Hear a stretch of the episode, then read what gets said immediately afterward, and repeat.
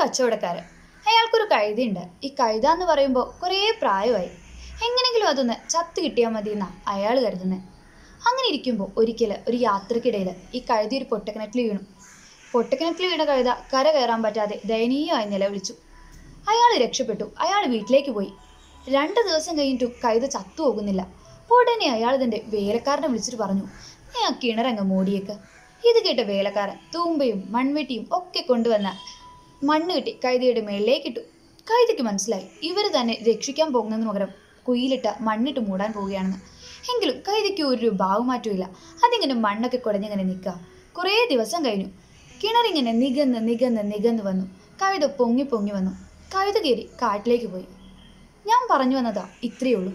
നമ്മൾ വീണ് കിടക്കുമ്പോൾ നമ്മൾ പരാജയപ്പെട്ട് കിടക്കുമ്പോൾ നമ്മളെ കല്ലെടുത്തെറിയാനും മണ്ണിട്ട് മൂടാനും ഒക്കെ ഒരുപാട് പേര് കാണും. എന്നാൽ അതിനെയൊക്കെ തട്ടിക്കളഞ്ഞ് ഓരോ സ്റ്റെപ്പും മുൻപോട്ട് വെക്കണം.